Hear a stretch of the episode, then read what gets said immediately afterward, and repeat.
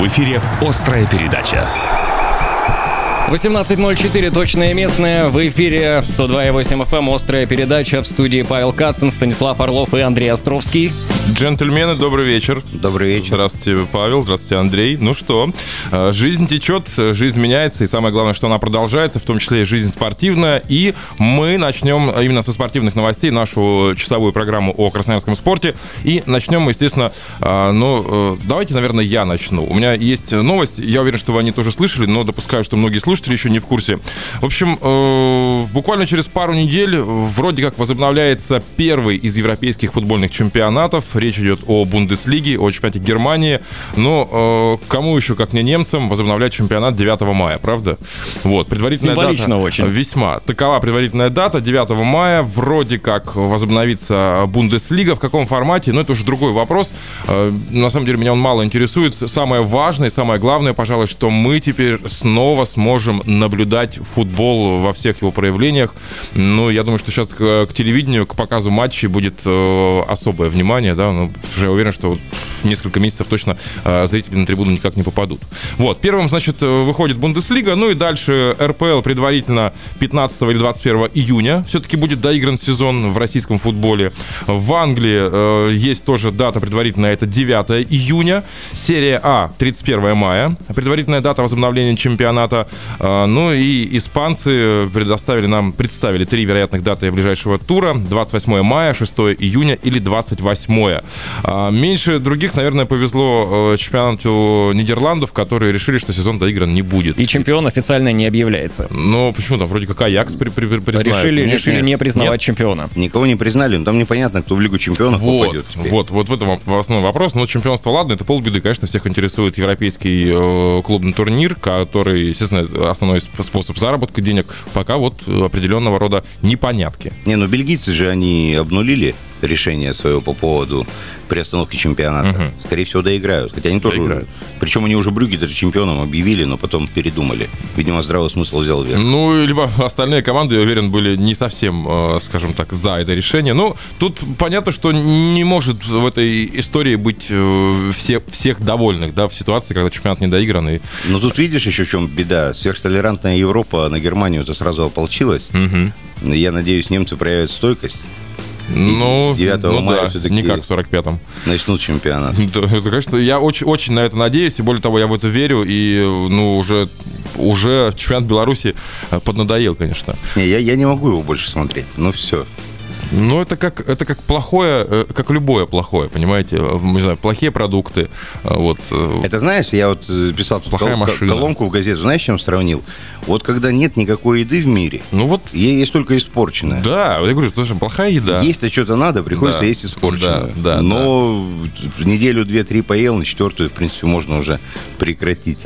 Вот я очень надеюсь, что этим все ограничится и закончится, и уже в начале мая у нас будет возможность э, наблюдать за э, нормальным футболом, который мы очень любим. При этом я по-прежнему салютую белорусам.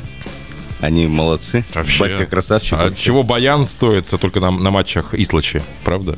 Что касается местных новостей, э, на минувшей неделе начнем с хоккея с мячом. В данном случае Красноярский Енисей подписал полузащитника сборной России Максима Ишкельдина. Это воспитанник э, Новосибирской э, хоккейной школы. Ну, это один из сильнейших на своей позиции игроков. На мой взгляд, это вообще лучший российский лучший хоккеист. на сегодня. данный момент, да. Напомню, да, он провел в чемпионате России 390 матчей, забил 271 мяч и отдал 384 э, голевых передач. Он и чемпион страны трехкратный, обладатель для Кубка России трехкратный, Суперкубок выигрывал, Кубок мира. Ну, в общем, э, усиление действительно очень и очень Но серьезное. он еще там чемпион мира, по-моему, трехкратный или двухкратный. Ну, не суть, главное, что он чемпион. Да, он в порядке. Добро пожаловать, Максим, в Красноярск. И, и возраст у него, ну, вполне себе, да. То есть ему еще играть и играть. Ну, в общем, Да, ну и напомним еще, что м, кроме этого э, контракт с Енисеем подписал полузащитник э, Хаммербю Адам Гильям. Э, Он в Енисее два ближайших сезона э, проведет. И э, состав Красноярского клуба также ранее пополнил защитник уральского трубника Николай Коньков. Вот такое усиление перед новым сезоном. волейболисты тоже не дремлют, да? Паш, ты же тоже последуешь за трансфером Ну да, я волейбольного вот клуба э, «Енисей»? читаю, вижу, знаю. Вот Мария Фролова возвращается. Вот, вот не уверен я э, в отношении Маши, ну, потому что э, в последние несколько сезонов в Енисее Машу преследовали травмы, и вот усиление ли это нынешнего Енисея? На фоне того, что есть, это супер усиление. Думаешь, так, да? Мне кажется, даже травмированная Фролова будет на голову выше любой конкурент Ну, позиции. такое уже было с ней, да, когда она с микротравмами выступала и тащила наш клуб, в том числе и в Еврокубках. Ну вот, поскиталась Маша и вернулась практически уже в родной Красноярск. А, Но мне больше в этом смысле понравилась новость, связанная с э, мужской волейбольной командой, а, где наш многолетний лидер, э, центральный блок, э, капитан команды Саша Крицкий продлил контракт с Енисеем.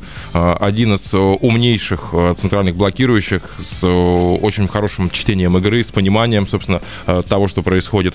Саша настоящий лидер, Саша настоящий капитан, и Крицкий остается в волейбольном клубе Енисей, и эта новость тоже мне э, по нраву.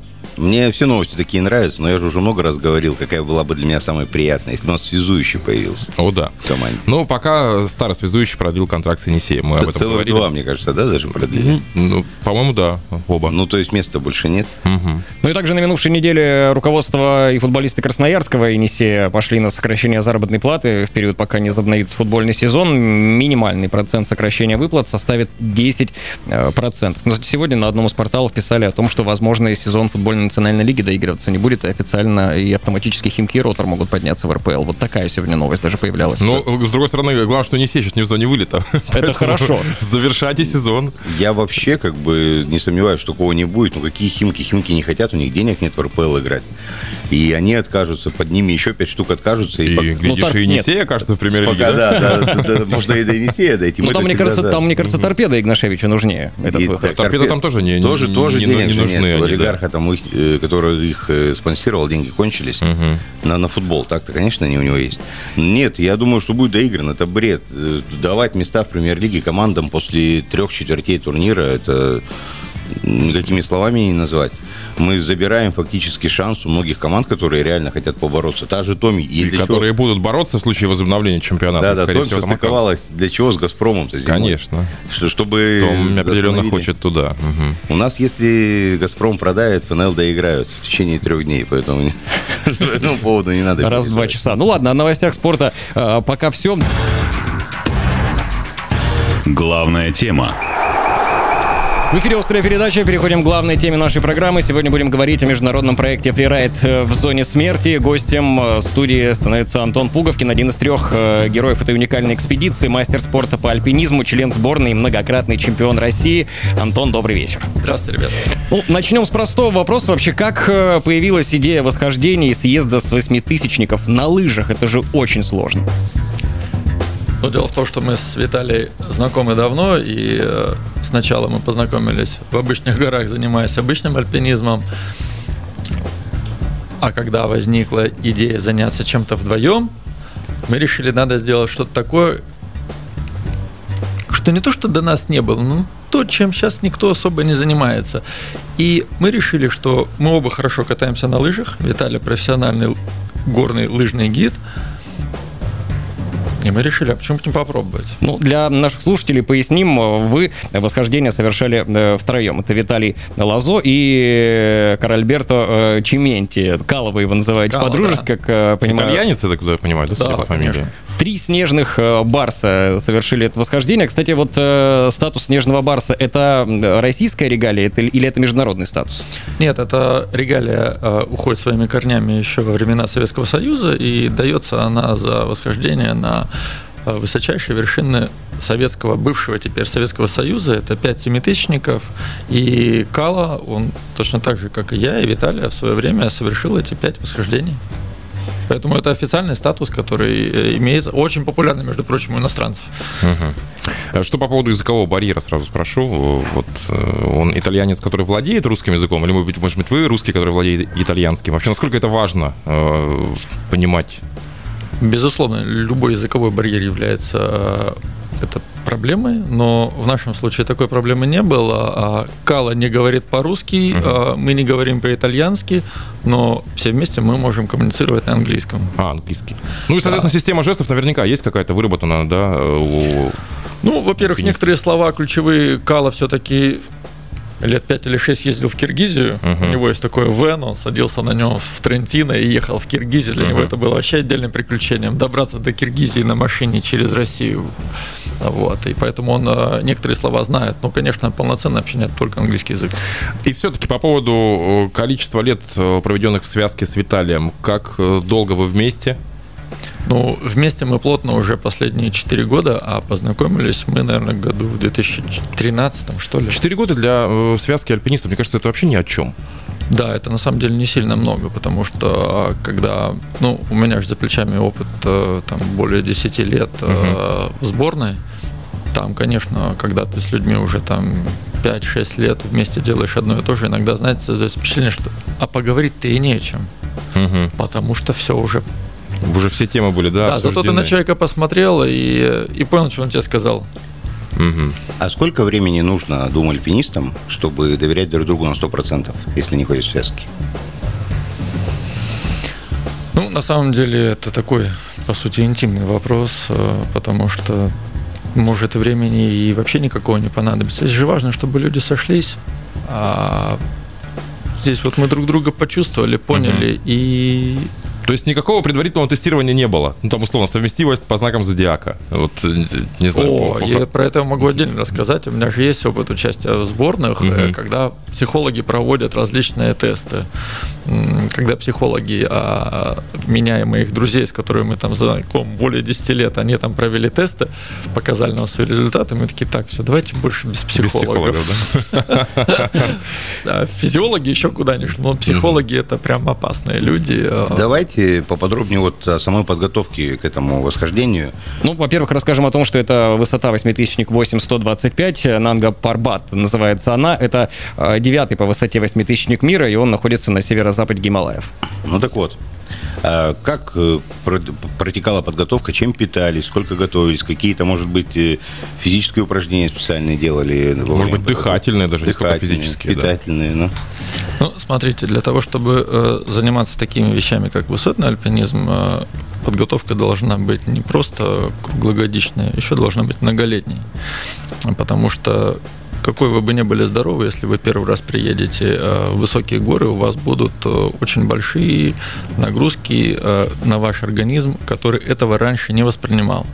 У вас будет в той или иной степени горная болезнь, связанная с тем, что организм попал в условия отсутствия кислорода угу. в его обычных объемах. Это, это самая гипоксия, да, я так понимаю? Или это гипоксия – это когда у вас не хватает не кислорода, да. а когда у вас гипоксия происходит не час, не два, а неделю, угу. вернее, не так. Вы попадаете в лагерь высокогорный, да, допустим, мы прилетели в лагерь там а, в наших горах Киргизии. Киргизии, да. Высота 4200, 4500, да, а с первый день у вас эйфория, здорово, uh-huh, вы в красотах. Uh-huh. На следующий день у клиентов начинает болеть голова, на третий день они теряют аппетит, на четвертый день они вообще там могут пластом. И здесь самое главное, чтобы человек э, шевелился, что-то делал, потому uh-huh. что движение это жизнь. Что касается нас, у нас все-таки профессиональная подготовка, а, тренировочный процесс круглогодичный, а, построенный таким образом, чтобы выводить а, нас на пик формы к восхождению. Непосредственно перед восхождением мы если район позволяет и время позволяет, мы делаем акклиматационный выезд на Эльбрус с ночевкой на вершинах, чтобы потом э, с Эльбруса пролететь и сразу побыстр, как можно быстрее оказаться в больших горах, чтобы у вас период полученной акклиматизации э, не, был как можно меньше. Угу. Вот. Когда мы попадаем в большие горы, мы все равно акклиматизацию вынуждены проходить, потому что наш физиологический организм так устроен.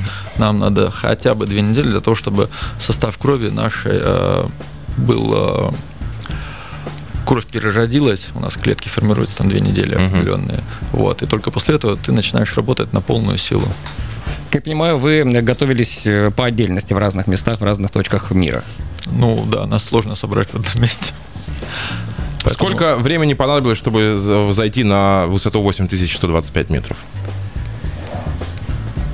Так, ну, целый месяц вот мы, собственно, месяц. занимались восхождением. Да. Целый месяц. Причем это на самом деле достаточно такой хороший срок, потому что мы э, совершили восхождение на четвертый выход, а иногда народ там и по шесть выходов угу. делает. А что это значит, на четвертый выход? То есть не с первой попытки удалось оно или... Нет, Нет а... подготовительные были, судя по всему. Да, просто первый выход мы выходим, ставим первый лагерь угу. и второй сразу. Да, второй выход мы ставим второй лагерь, э, закидываем вещи для третьего угу. лагеря. Мы же работаем самостоятельно, втроем, нам угу. никто вещи не носит. Маршрут, который там был э, до нас, его никто... То есть там были старые веревки, перила, Мгм. да. А, В этом сезоне мы их, э, по сути, все и провешивали. А, Там есть и сложные участки, но, тем не менее, мы все эти новые веревки вешали. И вот каждый выход, это, ну, это где-то неделя работы. Вот. Сколько за эту неделю удается, какую высоту преодолеть?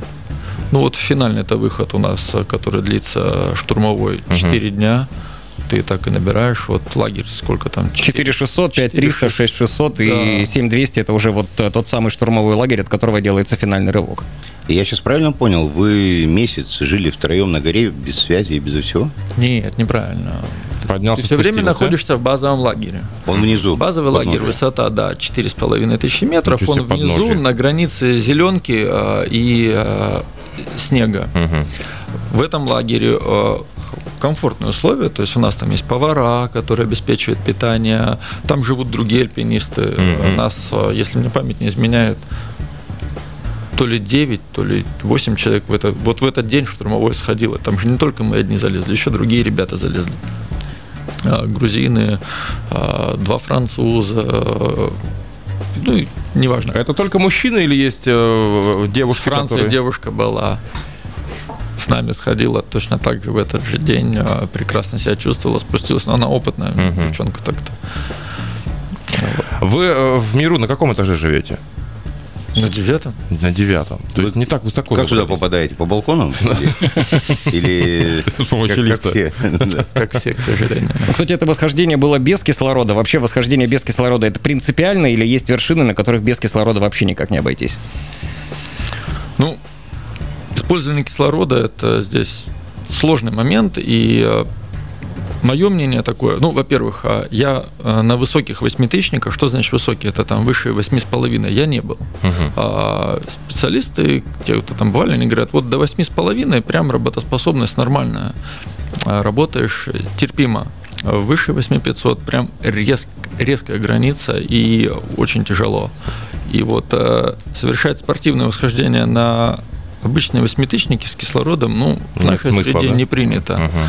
Вот. А в среде коммерческого альпинизма это очень сильно распространенный эффект. Он к настоящему альпинизму это так за уши притянутое понятие туриста. Рацион. Наверняка же он особенный, да, для таких высот, потому что вы говорили о том, что и кровь должна адаптироваться, да, и, соответственно, химический состав его поменяться. Вот э, вы можете сейчас назвать главное блюдо любого альпиниста? Что это? Сало, Сало? конечно. Почему? Потому что энергетически э, такой пр- продукт, да, который, съев небольшой кусок, можно очень много энергии Конечно. расходовать. Причем все медики в один голос утверждают, сало у вас не усваивается, но Но оно дает энергию. ни один медик не проводил реальных а, обследований, а как работает организм именно на этих высотах. Все эти Мгм. обследования, они носят там около кабинетный характер. Мгм. Вообще правда, что вкусовые пристрастия на вершине меняются? Да, есть такое. У меня, у меня этого нету, да, но есть люди, у которых там действительно им хочется, вот, они- да это, говорит, не соленое, но Мгм. но это как раз период а, активной акклиматизации, когда у тебя организм перестраивается, когда ты уже постоянно этим занимаешься, когда ты акклиматизированный, у тебя все, все нормально работает. А, Где покупаете вкусное сало? Вот вы кого можете порекомендовать в этом смысле? Ой, это, как правило, вообще происходит спонтанно. Ты едешь э, в такси по дороге в Шереметьево, и таксиста А, трясешь так. срочно, слушай, мне в, Пакист- мне в Пакистан лететь сало надо, потому что там, ну, понимаете, это Ну, проблема. в Пакистане, да, это Да, это проблема. везде проблема. Сало за границей, ну, они же салом называют всякую шпик. Ну да, Назову это ну сало-то. То есть покупайте в России. Да, да. Сколько необходимо с собой э, сала альпинисту вот на время восхождения, на месяц? Ну, так, везешь с собой килограмма три. Мы это, сразу это рас- на одного человека из Мы расчета, договорились так. а, Кала везет сыр, мы везем сало. да? Сыр и вино. Кстати, алкоголь вообще, э, бутылочка вина, там, не знаю, да, коньячка, э, чевушечка. там. Бутылочка. Или это Да, да, да. противопоказано? В Пакистане можно с этим загреметь. Загреметь, так. Да, вот. А, А на вершине восьмитысячника? Ну, туда точно никто ничего не понесет, потому что там это там не до этого. Мгм. Ну, кстати, э, когда вы поднимаетесь, на каждом же из вас э, огромный вес. Э, Сколько вообще, какой вес приходится поднимать вместе с собой во время подъема? Ну, самые большие веса идут э, первые выхода, когда идет установка лагерей, угу. потому что именно тогда заносится снаряжение, которое необходимо использовать. А непосредственно штурмовой выход, там уже, по сути, ничего не несешь в рюкзаке, потому что Кроме все сала. надето на тебе, угу. а, а ты уже там сало это толком и нешь, потому что некогда вот, поэтому штурмовые рюкзаки, когда ты вот уже в последний день, э, в крайний день, когда именно с четвертого лагеря на вершину туда и обратно, там в рюкзак-то ничего, кроме воды и э, запасных рукавиц не кладешь. А, кстати, вода. Ну, а зачем вам с собой вода, если там столько снега? Или это, этот снег не пригоден для употребления? Ну, снег же есть со времени будешь. Надо растопить. Да, надо а это правда, что, кстати, вода закипает там э, при 90 градусах на высоте? Да, наверное, ниже. Даже ниже? Конечно. Ну, там банальные законы физики, угу. у вас другая плотность, угу. другое порциональное давление, и поэтому температура закипания воды ниже, и поэтому вы там кипяток в понимании нашего, вы там руки не обожгете. Угу. Антон, я вот вас слушаю, а зачем вам все это? Что вы чувствуете, когда вы идете на гору высотой 8 тысяч метров? Может, какой-то особый кайф или попытка кому-то что-то или себе доказать, что у тебя такой крутой тип, что могу все на этом белом свете? Или это детские мечты, воплотившиеся в жизнь, что с детства хотели покорять горы и различные высоты? Почему вы выбрали такой вид ну, деятельности? Человек же как-то устроен, мы же чем-то отличаемся от всего другого мира животного. Мы всегда к чему-то стремимся, сделать что-то такое, что чтобы нас от других отличало. Может быть, где-то здесь лежат такие глубинные э, причины наших увлечений. Когда мы идем на гору, вы поверьте, там чувств вот каких-то таких, как поется в небезызвестных песнях Высоцкого, да, боже упаси вас там, лишь бы все это побыстрее закончилось угу. и а, оказаться в, внизу. Но тем не менее, раз за разом вы продолжаете ну, вот, вот, вот, восходить. Не первый Дело раз слушают это. Что а, мы, занимаясь такими вещами, да не только мы, мы получаем эмоции. Угу. Все это делается, а, вот если так копнуть поглубже, да, есть у всех этих вещей эмоции, которые вы получаете после. То есть все остальное вас не вставляет? Ну, не знаю, там, американские горки, там, прыжок с тарзанки, про, про, проезд на автомобиле там боком, вот это вот эти вот вещи. Это, это... Альпинизм, он людей цепляет на порядок сильнее, чем а, перечисленные вами там. Но вы так говорите, спорта. потому что вы альпинист. Ну, а наверное, есть за плечами там а, всякие другие угу. увлечения, там и кайтсерфинг, и, и машины были, и прочее. Нет, это все а, такие, они пиково кайфовые, угу. но а, глубинного вот этого осознания его нету. Ну и плюс горы это все-таки та стихия, которых очень мало. Ну, есть еще угу. океан. Ну, просто ну, океан да. для нас, он ну, далеко. Вот, а горы все-таки нам, красноярцам, ближе. Ну и перед паузой последний вопрос задам вам вот в связи с тем, что вы сказали. Э, я вижу на вашем безымянном пальце обручальное кольцо. Значит, вы человек семейный, вы человек женатый. Как ваша семья, ваша супруга относится к этому вашему увлечению? Ну, нельзя сказать, что они это все боготворят. Э, приходится здесь э, каждый раз идти и на хитрости. Вы, вы, и... по сути, дальнобойщик. Ну, вот примерно, да? То есть вы уходите там на, на, на целый месяц, не знаю, э, вахтовик, если хотите. Ну, в какой-то мере, это же раз в году. А дальнобойщик. Ну да, но тем не менее, отношение вашей семьи к этому. Сложное отношение, но семья поддерживает. Потому что, ну, понятно, они переживают. У всех э, там мысли разные в голову лезут. Uh-huh. Что здесь душе кривить? Конечно же, если была такая возможность им оставить меня дома, они бы обязательно эту возможность использовали. Но хорошо, что а, такой возможности нету, и б, я надеюсь, что все-таки они такой возможностью не воспользуются. Да, Антон, ну ладно туда взойти, забраться, доползти, да, до этой вершины. Блин, ну обратно-то на лыжах. Это вообще как? Это, это, это не бобровый лог, это не шерегеш, это вообще непонятно, что под э, слоем снега может скрываться. Это 8, в конце концов, тысяч метров с, с лишним. Как это вообще пришло в голову? И как это происходит, спуск на лыжах? Ну, это... Ну, сам по себе спуск на лыжи, безусловно, ничего близкого не имеется ни с бобровым логом, ни с шерегешем, тем более. Снег, который в горах больших есть, он зачастую сильно перемороженный. Сверху на нем корка фирна, внизу может быть лед. Ваша задача на этот лед не попасть. Ваша задача контролировать э, все условия. Кататься очень тяжело. Катание на горных лыжах, оно в принципе происходит э, в анаэробном пороге. А здесь э, еще и высота такая, поэтому э, скорость передвижения лыжника она не быстрее, чем, э, ну, именно там наверху, не быстрее, чем человека, который идет пешком. Вот, вы если там фильм смотрели наш, мы же с вершины э, уходили порознь. Я именно на саму вершину, на башню, да, там последние метров 200, я рюкзак не понес с лыжами, потому что, ну, я посчитал, что там, там сильно много камня. Я говорю, парни, уже вечереет, что? Они, не, мы пойдем. И они взяли с собой лыжи, а я лыжи оставил, и э, именно с вершины я не катился, а они катились. Вы даже потеряли друг друга на какой-то Да, момент. да, да, да, да, да. А вот э, даже, как я понимаю, вы позвонили в страховую компанию, сказав, что, возможно, понадобится спасательный вертолет. Вообще, насколько быстро спасатели в подобных ситуациях реагируют и прибывают на место? Потому что счет идет на минуты, как мне кажется. Ну, в данном случае это все-таки называется не спасатели, а речь идет о том, что надо как можно быстрее э, наладить коммуникацию со страховой компанией, Мгм. потому что уже если эта коммуникация будет налажена, там э, когда прилетят э, спасатели, опять-таки, это, еще раз говорю, это не спасатели, это э, рейс вертолета для облета. Он э, выше там 7 тысяч не залетит, но тем не менее с него пилоты могут э, в нужные места посмотреть и увидеть, потому что э, другого у вас просто не дано, никто туда пешком не пойдет, так сказать.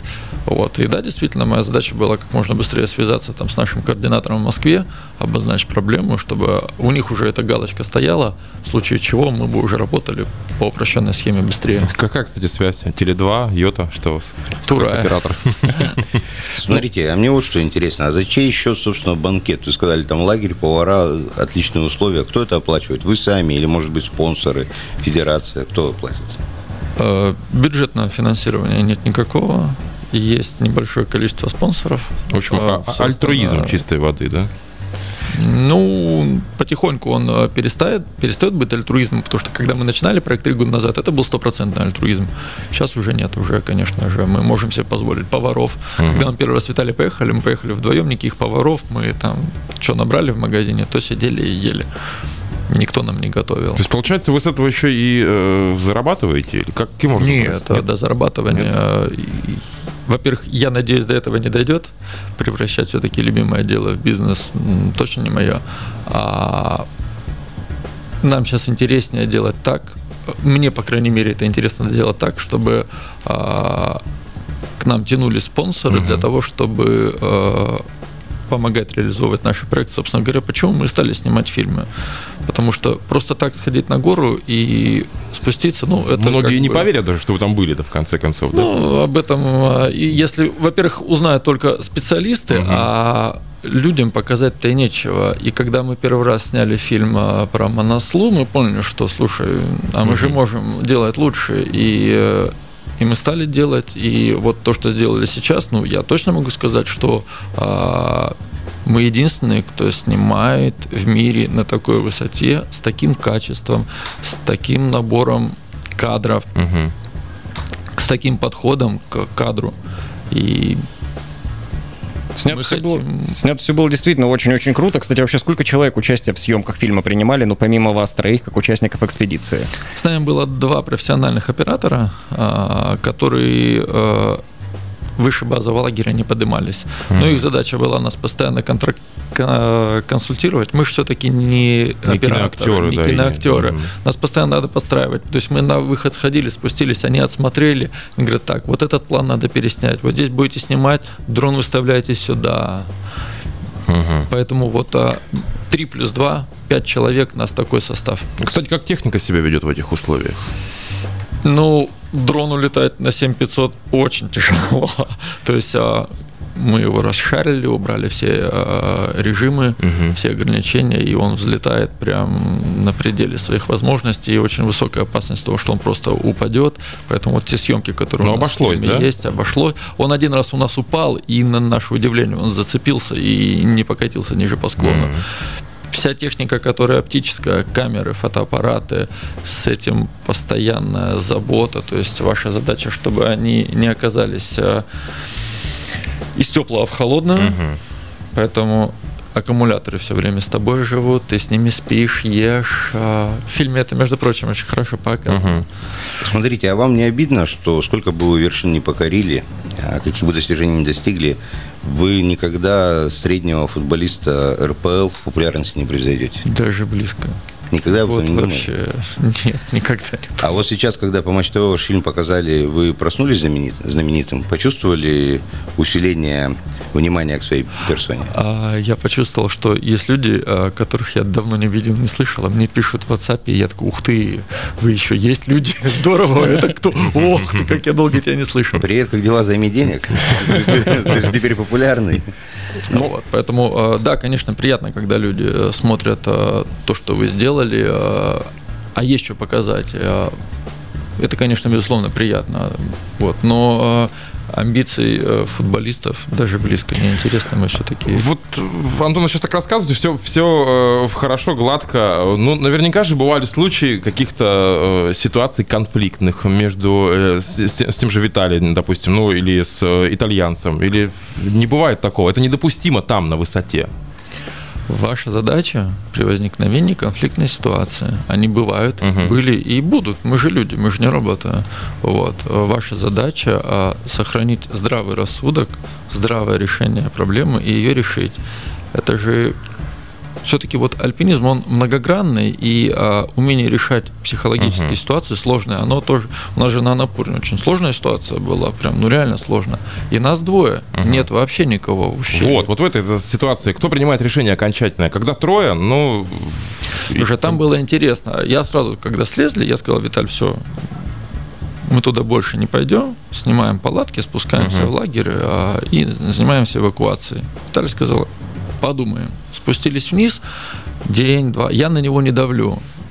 Он на третий день такой, давай все-таки попробуем. Я говорю, нет, мы туда не пойдем, потому что если мы пойдем, мы обратно 99% не вернемся. Мгм. Вот. И я дождался. На То есть пятый день он сказал, все, точно Продавили, не пойдем. Прод- получается. То есть вы в дуэте голос разума такой, да, получается? Ну почему голос Голос разума? самосохранения.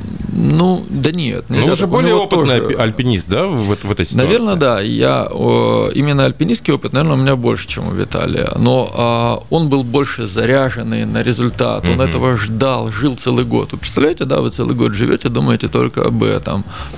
И ведь это тяжело потом. Ну да. За 15 минут подходишь, тебе Антон говорит, все, дальше не пойдем. Ну, прям, вы должны себе познать, что все, вы следующие полгода вы живете тем, что у вас это не получилось. С этим надо жить, и, и Но, что но самое вы главное, продолжаете жить, самое главное. и делать следующее. Да. То есть у нас же после неудачи в 2019 году, в 2018 году мы руки не опустили, мы нашли в себе силы э, затеять новое, к новому мы привлекли третьего и так далее, и так далее. То есть без поражения не, бу- без поражения не бывает э, побед. Ну или сделать один шажочек назад, чтобы потом три вперед. Как- Тем как и получилось, Тем более, так и получилось. Кстати, да. видеофильм «Фрирайд в зоне смерти» завершается э, предложением Виталия новой экспедиции. Можете открыть секрет, что является вашей ближайшей целью? Но пока не буду. Все-таки а, текущая ситуация в мире, она вносит свои корректировки. И, Мгм. в принципе, в наших... Мы уже визы получили, но сейчас все отложено, поэтому... Если бы это уже было запущено, конечно, бы сказал, но поскольку сейчас мы все это будем корректировать, э, то, что было задумано в фильме, оно уже точно в этом году не получится. Кстати, э, частенько с э, вашим итальянским другом Скалой созваниваетесь. Он вообще собирается посетить Красноярск как-нибудь? У него Ой, не было такого желания? Скажу вам больше. э, Кала сейчас, э, он выздоровел, но он переболел коронавирусом. А, Он тяжело, но без реанимации. Он уже месяц как э, себя чувствует хорошо, но результаты анализа у него по-прежнему положительные. То есть Сколько ему лет? тесты сдает.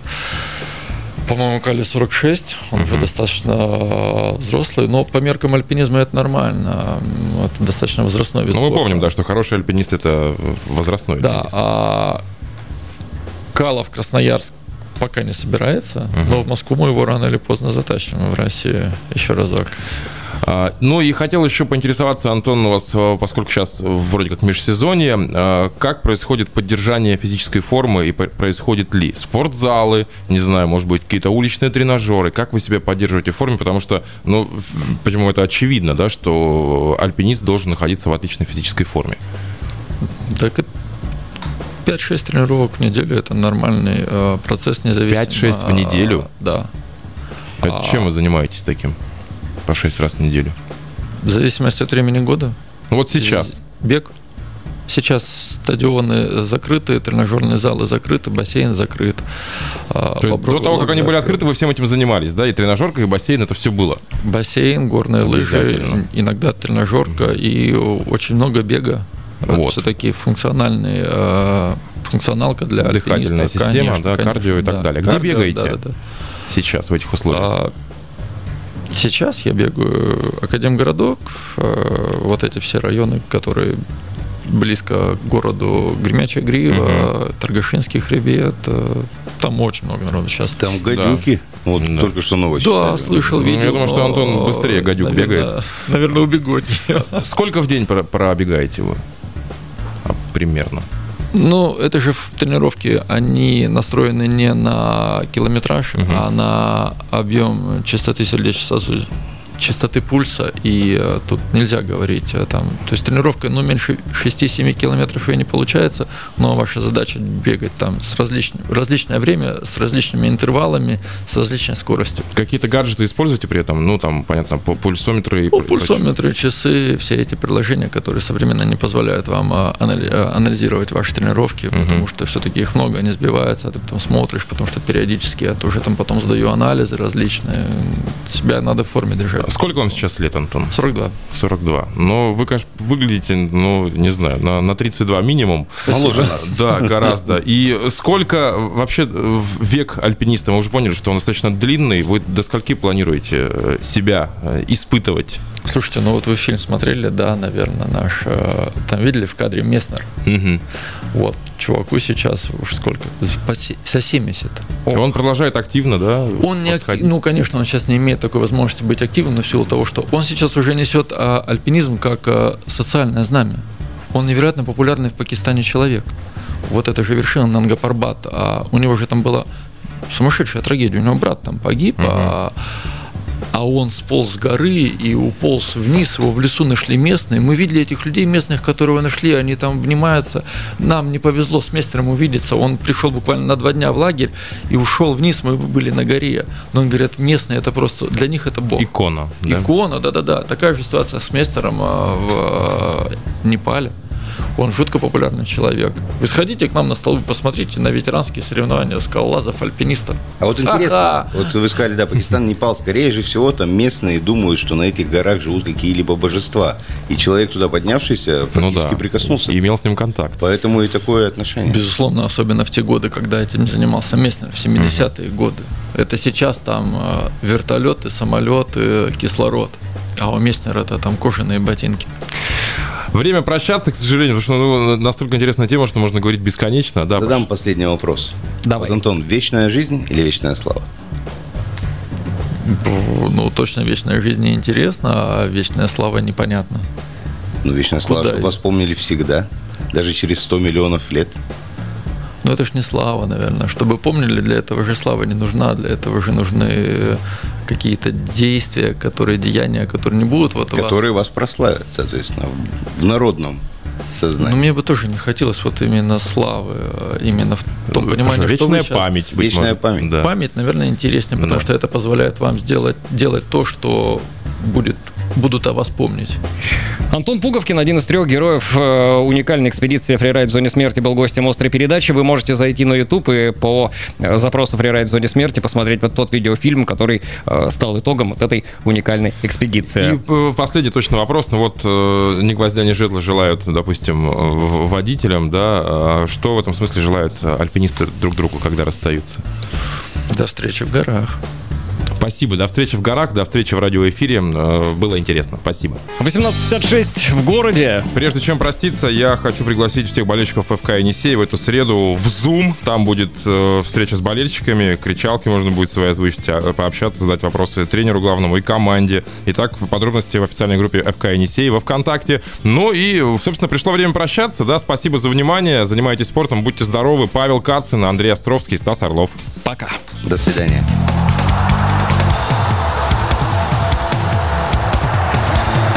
Эфире была «Острая передача».